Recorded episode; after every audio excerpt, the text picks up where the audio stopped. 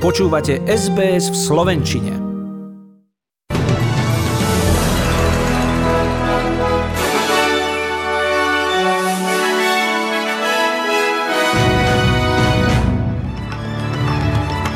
A začíname ako vždy správami. Ruské sily pokračujú v ostreľovaní Kieva. Scott Morrison obhajuje kroky vlády počas povodní a ďalšie úspechy hviezdneho olimpionika, hokejistu Juraja Slavkovského. Príjemné počúvanie želá Zuzana Kovačičová.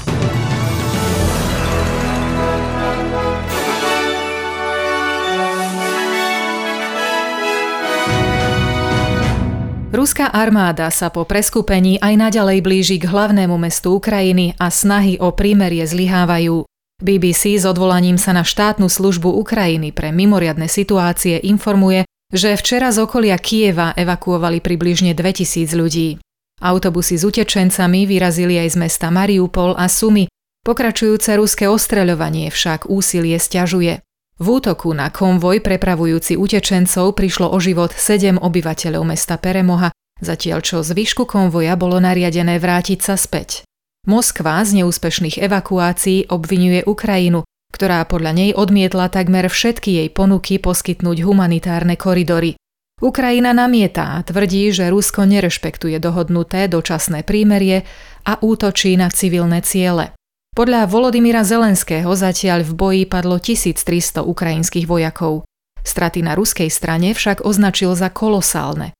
Zároveň poďakoval izraelskému premiérovi Benetovi za jeho sprostredkovateľské úsilie a povedal, že mierové rozhovory by sa mohli konať v Jeruzaleme, ktorý má podľa izraelského veľvyslanca na Ukrajine Michaela Brodského symbolický význam, keďže je to mesto všetkých vierovýznaní, čo je rovnako dôležité pre Ukrajincov a Rusov. Rovnako to vidia aj účastníci proukrajinského protestu v Tel Avive. Sme tu na to, aby sme nestáli v tichosti bokom, ale aby sme prehovorili, povedal jeden z protestujúcich, Stretnutie v Jeruzaleme je dobrý nápad a myslím si, že Izrael môže hrať významnú úlohu v mierových rokovaniach medzi oboma stranami. We are here to raise our voice and not stand in the, on the side in silence.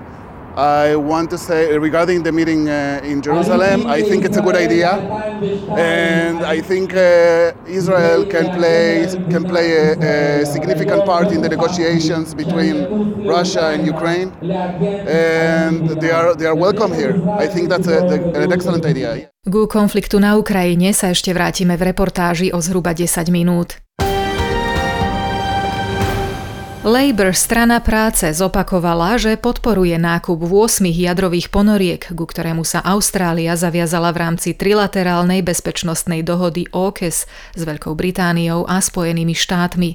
Hovorca lejbristov v otázkach obrany Brandon O'Connor však nešpecifikoval, či si strana stanovila konkrétnu sumu, ktorú by bola ochotná na projekt vynaložiť, ak by bola pri moci.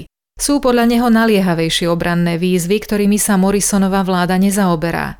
Vieme o bezprostrednom riziku pre našu národnú bezpečnosť, avšak nepoznáme našu silu, povedal. Potrebujeme to zmeniť, aby sme mali lepšie obranné mechanizmy teraz, nie v roku 2040 alebo 38. A to je jeden z problémov tejto vlády, ako dodal. Veľa rozpráva, ale robí málo. We have advice that talks about an immediate and intense risk to our national security, except we do not see increased firepower to our current defence assets. And we need to see those platforms with better firepower, which will bring about increased deterrent now, not in 2040, not in 2038. And that's one of the problems with this government. It talks big, it delivers very, very little. Premiér Scott Morrison obhajuje kroky vlády počas tragických povodní vo východných regiónoch Queenslandu a New South Wales. V rozhovore pre Channel 9 povedal, že počas katastrof takýchto rozmerov je to vždy samotná komunita, ktorá zasiahne prvá.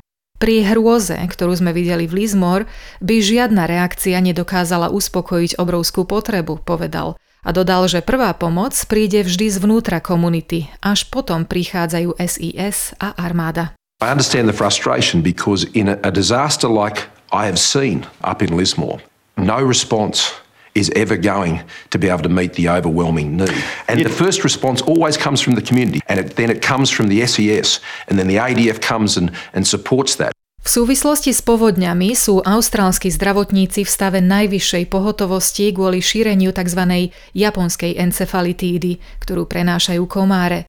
Existujú obavy, že práve množstvo vody by mohlo podnietiť epidémiu. Vláda situáciu označila za vážnu a v piatok ohlásila podporu takmer 70 miliónov dolárov na zakúpenie vakcín a zlepšenie monitorovania. Očkovanie je na teraz odporúčané iba cestovateľom alebo obyvateľom oblastí, kde je vírus endemický, teda Papua Nová Guinea a časti Toresovej úžiny. Virológ profesor Roy Hall hovorí, že japonská encefalitída je vírusovým ochorením mozgu, ktoré sa prejavuje horúčkou, bolestiami hlavy a zvracaním. Iba zhruba 1% nakazených ľudí však pocíti symptómy. Pripomína tiež, že vírus sa neprenáša z človeka na človeka ani zo zvierat, napríklad ošípaných. There's no human-to-human transmission and we should probably also state that, that even though piggeries seem to be widely infected across Australia, the pigs themselves, uh, you know, don't transmit the disease. Najlepšou ochranou je sprej proti hmyzu, dlhé oblečenie a vyhýbanie sa miestam so stojacou vodou. Prenos exotickej japonskej encefalitídy na ľudí bol doteraz extrémne zriedkavý. V týchto dňoch však lekári v Austrálii potvrdili 15 prípadov a dve úmrtia. Ďalší štyria ľudia zomreli s ochorením COVID-19 vo Viktórii, kde od včera pribudlo aj 5192 nových prípadov. V nemocnici je 195 ľudí, z nich 25 na jednotke intenzívnej starostlivosti, 8 potrebuje pomoc umelej plúcnej ventilácie. Celkovo je aj naďalej vo Viktórii aktívnych vyše 40,5 tisíc prípadov. Traja policajti sú vo vážnom stave v nemocnici po čelnej zrážke na ceste z južnej Kabulče v Queenslande, kam boli privolaní po vážnej hádke dvoch spolubývajúcich. Ich auto sa zrazilo s iným, ktoré viedol údajný útočník. Policajný inšpektor Craig White uviedol, že v nemocniciach je po tomto incidente celkovo 5 ľudí. You've got three police in serious condition. You've got uh, one suspect in serious condition as well. And you've also got a victim of a stabbing who's listed as serious as well and also been taken to hospital. S blížiacimi sa prezidentskými voľbami vo Francúzsku pochodovali tisíce ľudí Parížom a požadovali lepšie klimatické zákony a výraznejšie zníženie spotreby fosílnych palív. O čo si ďalej v meste Marseille polícia zastrelila muža, ktorý ju ohrozoval nožom. Doterajšie údaje naznačujú, že muž nemal predošlý kriminálny záznam. Saudská Arábia popravila za jeden deň 81 ľudí, čo je najvyšší počet v jej modernej histórii. Štátna tlačová agentúra oznámila, že medzi popravenými boli ľudia, citujem, usvedčení z rôznych zločinov, vrátane vražd nevinných mužov, žien a detí. Kráľovstvo tiež uviedlo, že niektorí z nich boli členmi Al-Kaidy, islamského štátu a stúpencami Húsiov, teda jemenských šítskych povstalcov. Posledná hromadná poprava sa v kráľovstve odohrala v januári 2016, kedy prišlo o život 47 ľudí, vrátane významného opozičného šítskeho duchovného, ktorý organizoval demonstrácie. Inflácia v Grécku dosiahla 26-ročné maximum 7,2% čo je podľa tamojšieho štatistického úradu spôsobené nárastom cien energií vyše 80 v cenách plynu, viac ako 70% v elektrine a o vyše 40% vzrástli ceny vykurovacieho oleja a paliva. Motoristi v niektorých častiach Grécka teraz platia za bezolovnatý benzín ekvivalent 3 dolárov za liter. Podobné ceny sú aj v iných častiach Európy. Kým takto pred rokom motoristi platili menej ako 1,5 eur za liter, dnes už benzín pod 2 eurá nedostať. Vo Veľkej Británii stojí liter takmer 2 libry.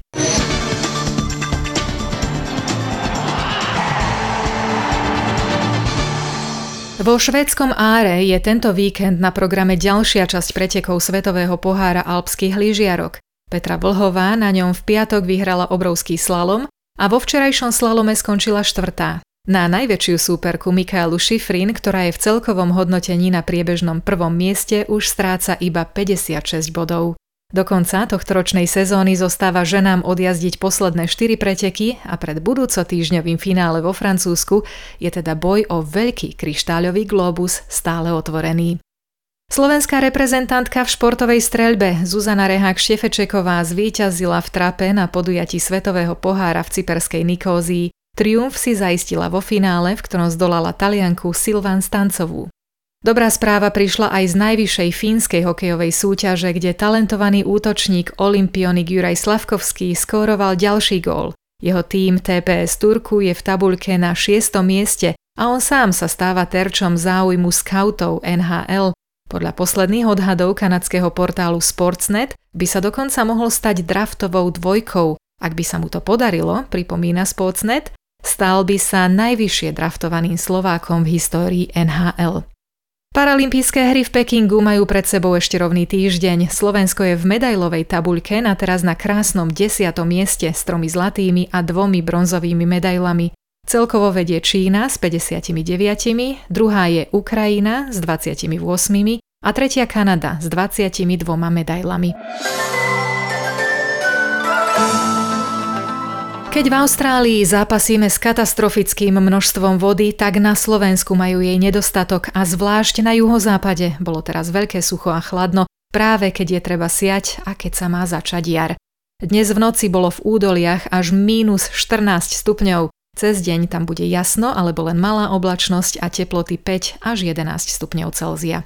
A ako bude tu u nás v Austrálii, zajtra v pondelok 14. marca v Perte má byť polojasno a 29 stupňov, Adelaide hlási polojasno a 33, Melbourne ojedinelé prehánky a 26 stupňov, Hobart pretrvávajúce prehánky a 17, Sydney prehánky a 25, Brisbane polojasno a 27, Cairns zrážky a 30, Darwin prehánky a možné búrky pri teplote 33 stupňov, a ak máte zajtra voľno a nemáte to ďaleko do Canberry, urobte si výlet. Majú tam festival Canberra Day, v rámci ktorého môžete navštíviť aj stánok Československej besedy. Počasie na to bude ideálne, polojasno a 26 stupňov Celzia.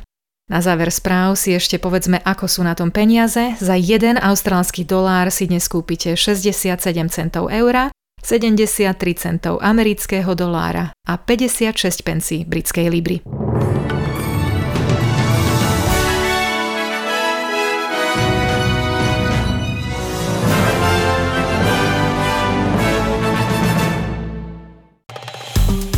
Páči sa mi? Zdieľajte, komentujte, sledujte SBS v Slovenčine na Facebooku.